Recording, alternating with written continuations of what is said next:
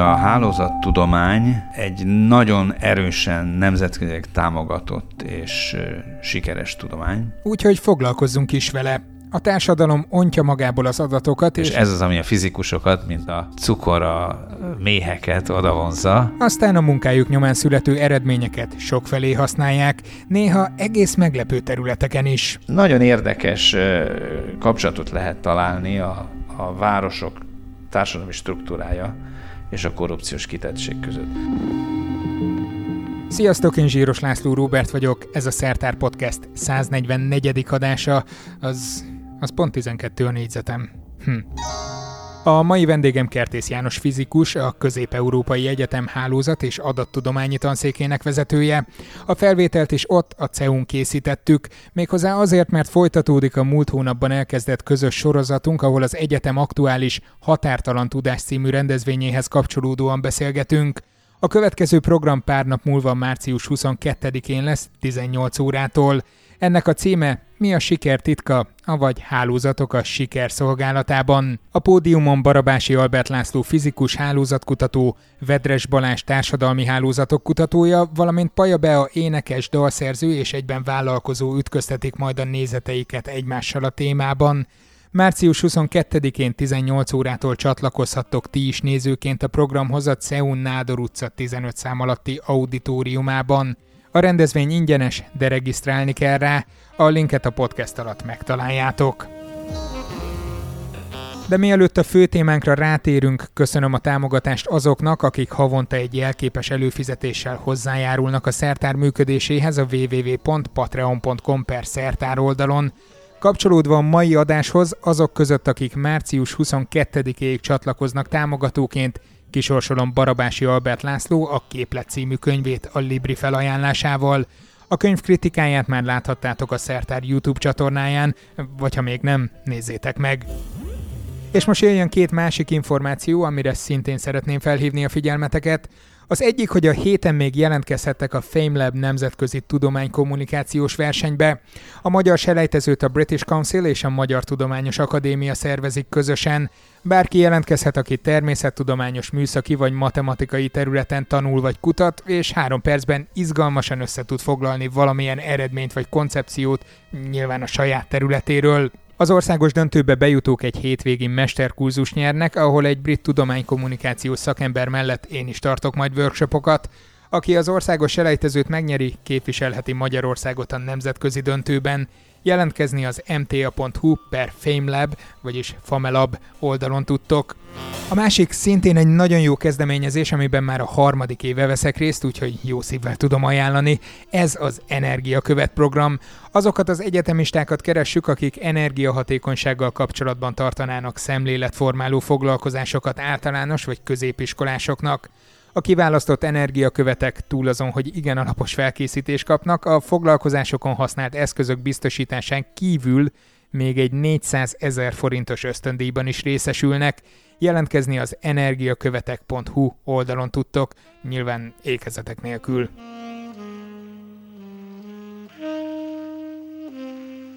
A következő hetek nagyon izgalmasnak ígérkeznek, úgyhogy néhány programajánlót berakok majd az adás végére, de most jöjjön a beszélgetés Kertész Jánossal. Mivel is foglalkozzunk? A sikerrel, vagy inkább a hálózatokkal? Mind a kettővel, a sikerrel és a hálózatokkal. Egész pontosan a hálózatok szerepével a sikerben. Nagyon-nagyon úgy hangzik, mintha egy ilyen nagyon hangzatos marketing szöveg lenne, de azért mégis ők fizikusok foglalkoznak elég keményen ezzel a témával, tehát itt azért az ember érzi, hogy van valami hitelesség is mögötte. Nagyon remélem, hogy így van. Egy ideje valóban fizikusok, számítógép tudósok, matematikusok, szociológusok foglalkoznak ezzel a kérdéskörrel, a siker tudományával, és a hálózattudomány az, az pedig most már azt lehet mondani, hogy egy 20 év óta fejlődő és megerősödött önálló disziplinának lehet tekinteni. A kettő nem független egymástól, és pontosan erről fog szólni ez, a, ez az előadás, illetve ez a műsor. Azt, hogy, hogy a hálózatok és a siker között kapcsolat van, ezt úgy mindenki érzi is, néha pejoratív módon, de a nagyszerű dolog az, hogy mára adatok állnak rendelkezésünkre, és ez az, ami a fizikusokat, mint a cukor a méheket odavonza. Miért pont a fizikusokat? Miért nem a matematikusok azok, akik erre elsődlegesen rázizzennek? Azért, mert a fizikusok jobbak mondjuk modellalkotásban, mint a matematikusok, vagy, vagy ezt teljesen rosszul látom, és a matematikusok azok, akik inkább foglalkoznak vele, és a fizikusok jönnek egy másik irányból? Nem, azt hiszem, hogy az helyes, hogy, hogy a fizikusokat a modellalkotás oldaláról nézzük, de nem csak a a modellalkotás oldaláról vonzó számunkra eh, az adatok eh, megléte, illetve azoknak a hatalmas mennyisége, hanem amiatt is, mert a fizika kísérleti tudomány, vagy empirikus tudomány, mi megszoktuk azt, hogy először megnézzük, hogy mi van, és aztán kezdünk spekulálni. és eh, a tudományokban ez nincs mindig így. Ugye a társadalomtudományokban nagyon gyakran egy hipotézist állítanak fel, és akkor ahhoz keresnek megerősítő, illetve ellentmondó bizonyítékokat.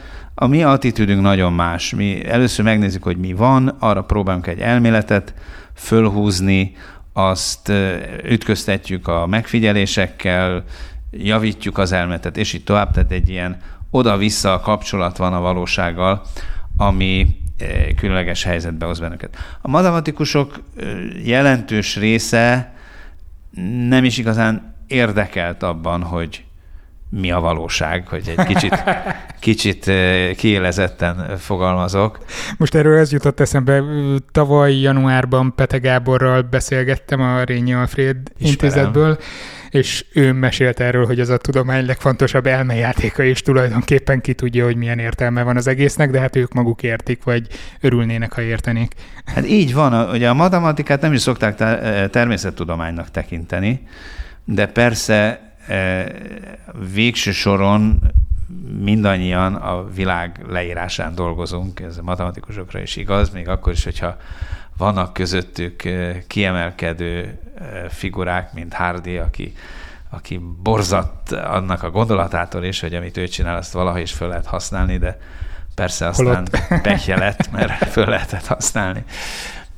Úgyhogy itt az attitűd nagyon sokat számít. A matematikusok attitűdje más, a társadalomtudósok attitűdje más, a fizikusoké kimondottan az, amit elmondtam, itt nagy a kapcsolat, és egyre szorosabb és gyümölcsözőbb a, a hát computer scientist, ez magyarul informatikusnak szokták ezeket fordítani, de, de nem teljesen fedi le a valóságot. Tehát ez, ez a társaság egyre szorosabban együttműködik, mert ők is valahogy közel vannak a, az adatokhoz azáltal, hogy azokat általában az általuk hőn szeretett gépek produkálják.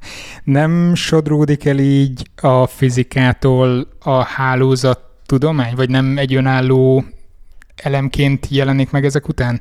Tehát, hogy arra gondolok itt, hogy rengeteg adat származik máshonnan is, amit a fizikusok használhatnak, és mondjuk egy laikus számára sokkal közelebb van mondjuk a fizikusi léthez, ha lehet így fogalmazni. A CERN ontja magából az adatokat folyamatosan, rengeteget kell adatot elemezni. Ehhez képest, hogy a, nem tudom, most a egyik publikációjának a címén rötyögtem idefelé a buszon, ahogy nézegettem, hogy előre jelezhetjük-e, hogy mekkora mozi siker lesz valami állami Wikipédia adatok alapján. Egálban van a kettő? világérsen relativizálni szeretném Azt persze. kell mondanom, hogy ez a kérdés engem tényleg nem érdekel. Tehát lehet ezekről hosszasan vitatkozni, hogy mi a fizika, fizika ez, stb. stb. Ezen szoktak is vitatkozni, de ez engem egyáltalán nem érdekel. Visszautalnék arra a mondásra, amit én Marx Györgytől hallottam, de állítólag ő is már idézte, egy fizika az, amit a fizikusok csinálnak. E, és ebben van egy mélység. Ez csak egy bombónak hangzik, de ebben van egy mélység, ugye, mert ahogy ezt az előbb mondtam, az attitűd nagyon sokat számít. Tehát az a, az a kultúra, ahonnan mi jövünk, az rányomja bélyegét arra, ahogy mi a kérdéseket megközelítjük. Most egy kicsit konkrétabban arra válaszol, hogy miért foglalkozunk egyáltalán ezekkel az adatokkal. E, bennünket nagyon érdekel az, hogy hogyan viselkednek a komplex rendszerek. A komplex rendszerek definíció egy nagyon nehéz kérdés, nem mennék ebbe bele, Mindenesetre olyan rendszerekről van szó, amelyekben nagyon sok alkotóelem van, ezek kölcsönhatnak egymással, és úgynevezett emergens jelenségek jellemzik a, az ilyen rendszereket. Ilyen Én, például a társadalom is? Ilyen például a társadalom is. És azáltal, hogy a társadalom ontja magából az adatokat az elmúlt, most már azt lehet mondani, 20-25 évben, ezáltal ez egy rendkívül vonzó területté vált számunkra. Erről van szó. Gazdasági folyamatokat leírni nagyon hasonló módon lehet, mint például különböző társadalmi jelenségeknek a változásait? Most itt... Hát itt a hasonló szó az, amin egy kicsit el kell gondolkozni, hogy mit jelent, hogy hasonló, mert ugye ahogy említettem, az attitűd nagyon fontos. Hát a, vannak, akik a, a gazdaság fizikát, van egy ilyen oldalág, a gazdaság fizikát úgy értelmezik, hogy megpróbálják a fizikai modelleket ráerőszakolni gazdasági jelenségekre. Ez kétlem, hogy ez, ez üdvözítő út lenne. Amit mi hozunk ide, az az, hogy ténylegesen a szemlélet, az, hogy, hogy mikor kell az adatokat nézni, hogyan kell azokat nézni, milyen szempontokból kell nézni, mikor kell a modellezéshez eljutni, hogyan kell a modelleket ütköztetni a valósággal, és így tovább. Nagy butaság lenne abszolutizálni a, a fizikusok lehetőségeit. Az igazság az, hogy ezeken az interdisziplináris területeken a fizikusok nagyon gyakran arrogáns módon lépnek fel. Ugye úgy csinálnak, mint hogy akik a bölcsek kövének a birtokában vannak, és, és fütyülnek arra, hogy hát azért meglehetősen okos emberek dolgoznak ezeken a társ területeken is, és ignorálják az eredményeiket, és így tovább, újra felfedeznek dolgokat, tehát itt nagyon sok érdekes sztorit lehetne ezzel kapcsolatban elmondani, de e, ami a végén remélem kijön ezekből az interdisziplináris kutatásokból, az mégiscsak az, hogy az egy meg egy az több, mint kettő. Az attitűd kérdés kapcsán jutott eszembe ez a gondolat, meg ugye nyilván a rendezvénynek is itt a siker lesz az egyik hívószava, Baramási Albert László könyvében is leírja, hogy ez lényegében a hálózat tudományokon alapszik maga a siker. Lehet, hogy pontatlanul fogalmaztam, de nem lehet, hogyha egy sztárpszichológus írna a könyvet a sikerről, ő teljesen egyértelműen a saját tudományterületét nevezné meg, mint a siker alapvető elemét? Nagyon sok minden lehetséges. A kérdés mindig az, hogy mi az igazság. És mi nagyon erősen azt gondoljuk, nagyon-nagyon filozófiai témákat vettünk fel akkor. Hogy, hogy e, mindenképpen az igazságnak egy nagyon lényeges eleme az, amivel ez a műsor fog foglalkozni, nevezetesen ez a társadalmi aspektusa. Nyilvánvaló, hogy a sikernek van egy pszichológiai aspektusa is. Ez ezt senki nem vitatja. Ugye van egy, van egy egyéni aspektusa, ez a Barabási könyvben is nagyon szépen meg van mutatva, ugye, hogy a, a, ott faktorizálva van a siker, és akkor az, az amit az ember egyénileg hoz, az, az ki van ott emelve, mint egy egyéni jellemző. Tehát ezt senki nem vitatja. A kérdés inkább az, hogy van a sikernek egy fel nem térképezett, egy új aspektus, egy új ö, ö, olyan megközelítése, amit most próbálunk megérteni, és ez pontosan a társadalmi hatások, ugye, hogy, hogy az a hálózat, amiben az egyén megjelenik, az milyen szerepet játszik a sikerben, az a hálózat, amit egy tím képvisel, az mi, mikor optimális összetételű a, a kreativitás szempontjából. Tehát ezek, ezek új dolgok. Tehát az, hogy, hogy okosnak kell lenni, ahhoz, hogy valami okos dolog az ember eszébe jusson, ezt azért tudtuk eddig is, tehát ez, ez nem egy nagy felfedezés. Most anélkül, hogy lebecsülném bárkinek, és a, a, meg hogy fegyelem kell ahhoz, hogy valaki előre jusson, meg ilyen dolgok, eze, ezeket tudjuk. Az új, és ez ez nem csak abból a szem, persze ezt is lehetett nagyjából tudni, de abból a szempontból úgy, hogy ez kvantitatívan kimutatható, ez új, és erről szól ez a tudomány.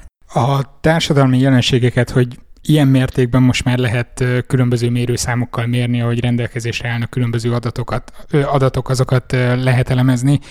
Ez nagyszerű lehetőség önöknek, mert mélyebben megismerhetik a folyamatokat, viszont a döntéshozók mennyire nyitottak ezekre a kutatásokra vagy kutatási eredményekre? Felhasználják-e, fizikusokhoz fordulnak-e valamilyen probléma megoldásánál? Azt tudom mondani, hogy a hálózattudomány egy nagyon erősen nemzetközileg támogatott és sikeres tudomány. Sorolhatnám a grantokat, most legutoljára nagy sajtót kapott ez az IRC grant, amit a, a Rényi Intézet és a CEU együtt nyertek el egy prágai kollégával együtt.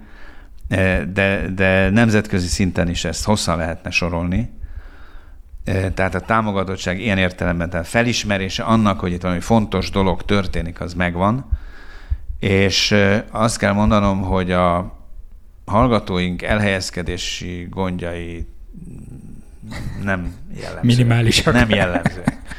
Nem, tehát a, a legkülönbözőbb cégektől mondhatnánk itt a nagy nemzetközi IT cégeket, a Google-tól kezdve a Microsofton keresztül, Facebook, kis consulting cégekig, és persze az akadémia területén. Tehát itt, itt tényleg egy prosperáló, felfelé ívelő tudományágról van szó, és ennek egy területe az, amiről itt az előadásban szó lesz, és ez a, a siker elemzése hálózattudományi szempontból.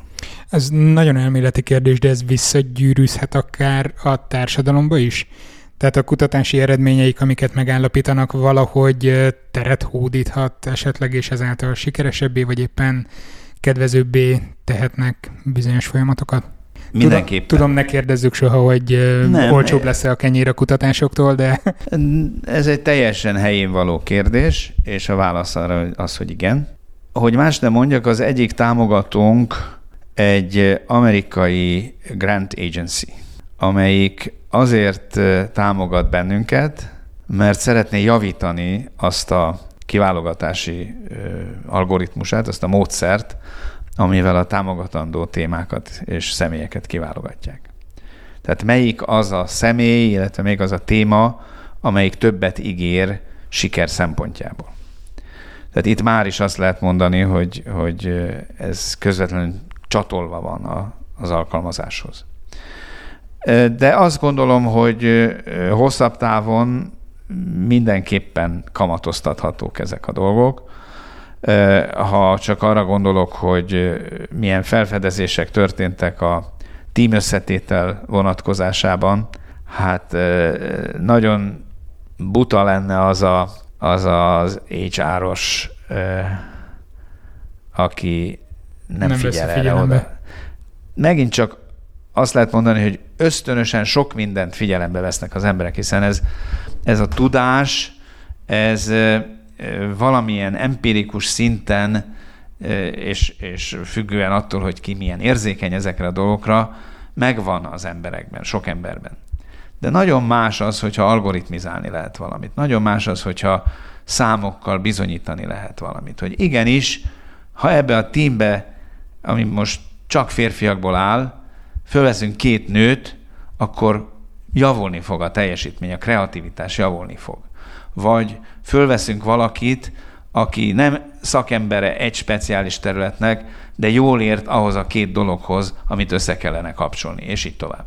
Tehát ezek a dolgok ma már mérhetők, és következtetéseket lehet levonni, amiket algoritmizálni lehet, és én biztos vagyok benne, hogy ez át fog menni a gyakorlatba.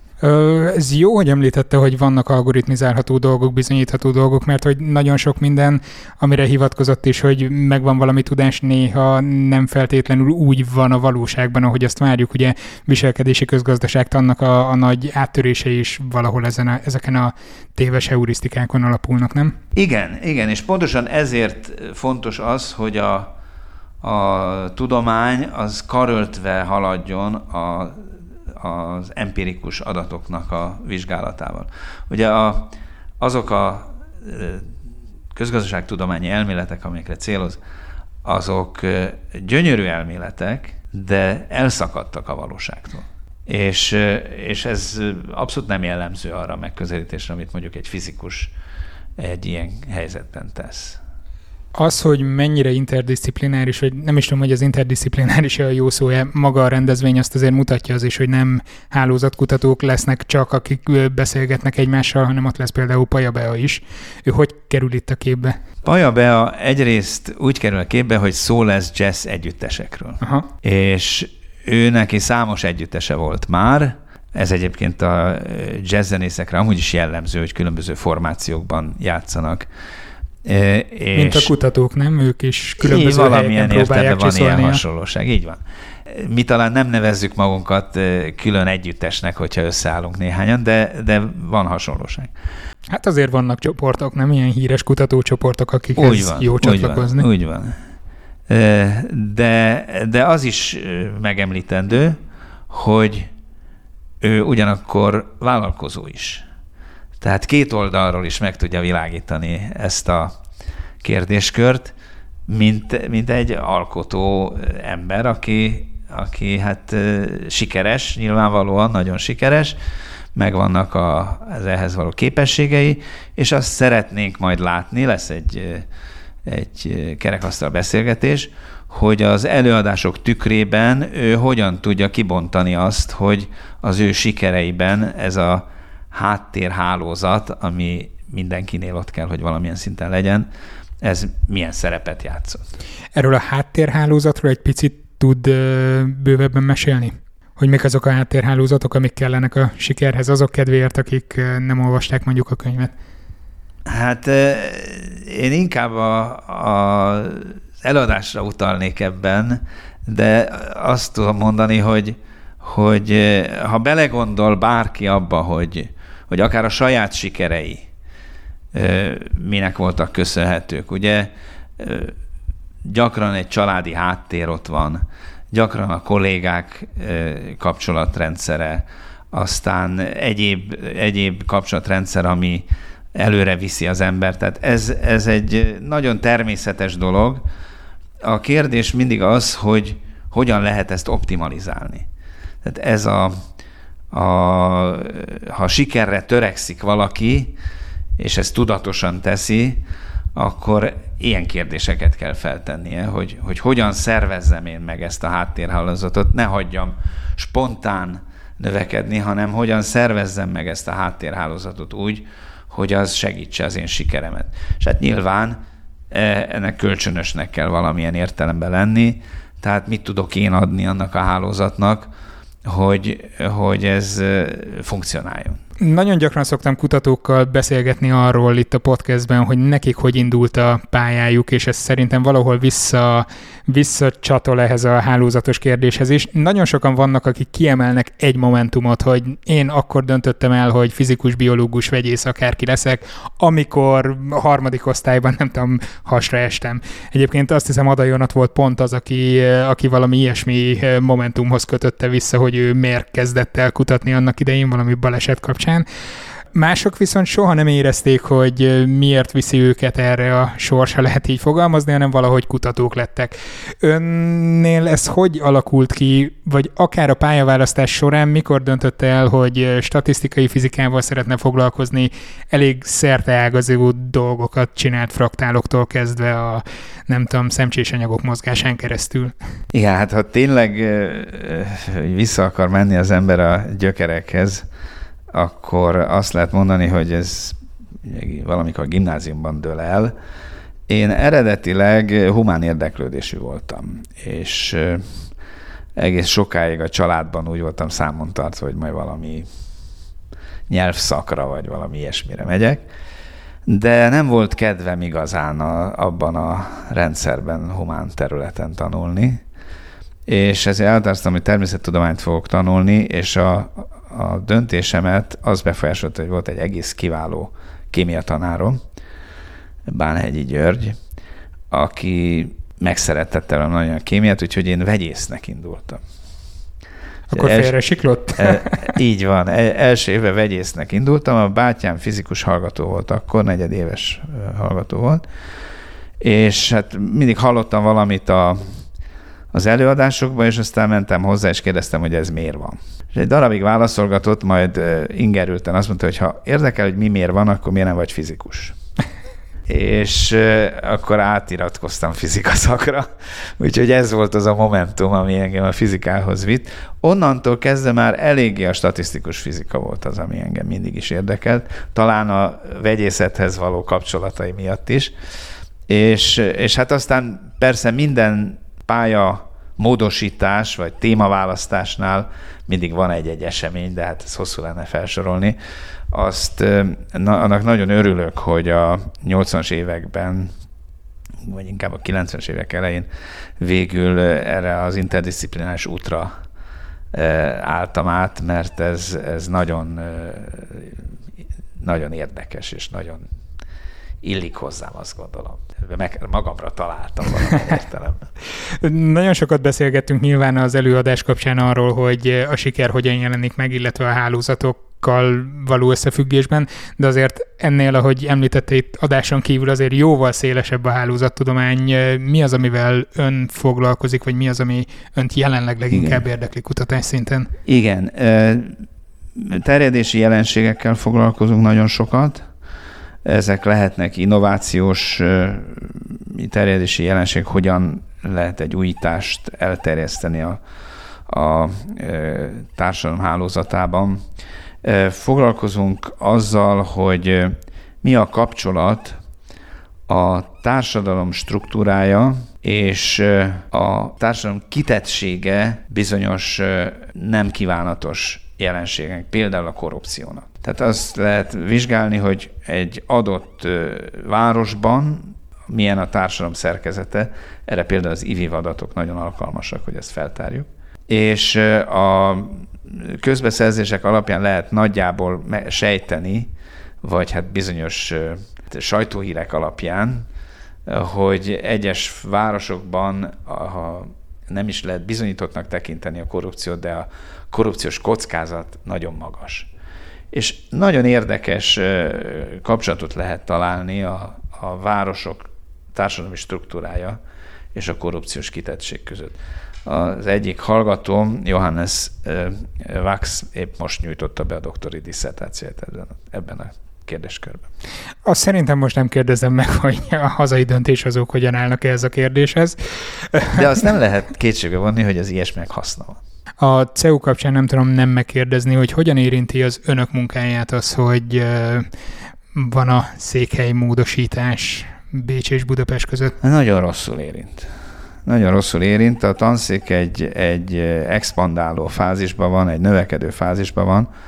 Azt kell mondanom, hogy nagyon jó helyzetben vagyunk, nagyon érdekes témáink vannak, most veszünk fel négy új kollégát, a négy helyre 50-en jelentkeztek.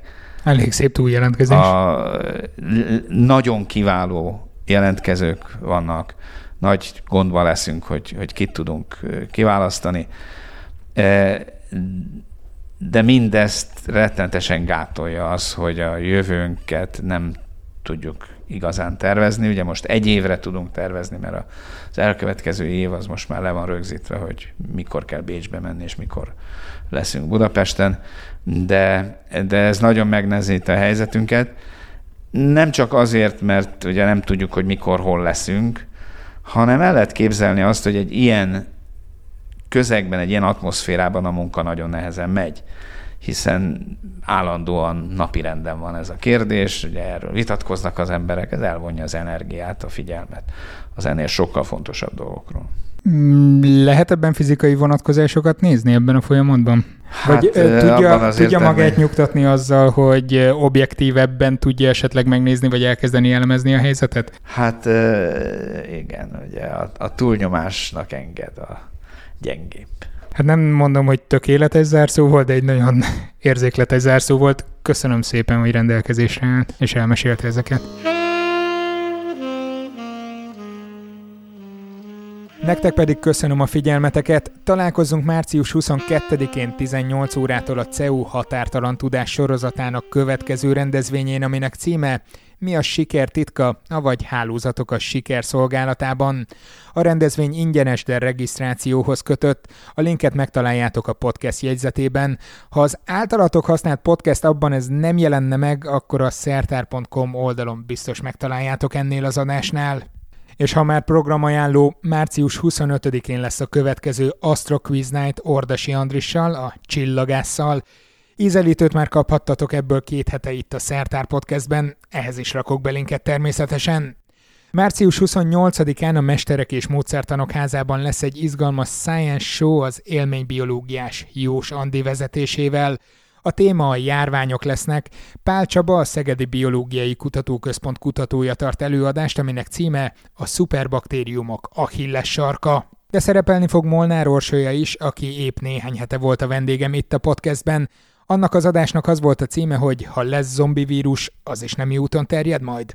Mondom én, hogy erősen járványközpontú lesz az esemény. A helyszínről a Szertár YouTube csatornáján is csinálok majd élő közvetítést, Külön nektek online követőknek tervezünk egy adást ehhez kapcsolódóan, de természetesen ez nem helyettesítheti az élő részvételt. Ha élőben is szeretnétek részt venni, a jegyvásárlási linket megtaláljátok a leírásban. Jövő hétre nem ígérek vendéget, egyelőre elég bizonytalan a szervezés, de április 1 már megvan a következő téma, társasjátékozni fogunk.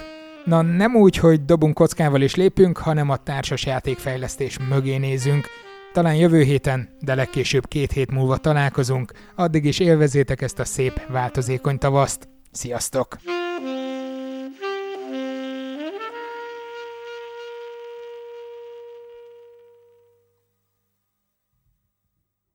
Ez a műsor a Béton közösség tagja.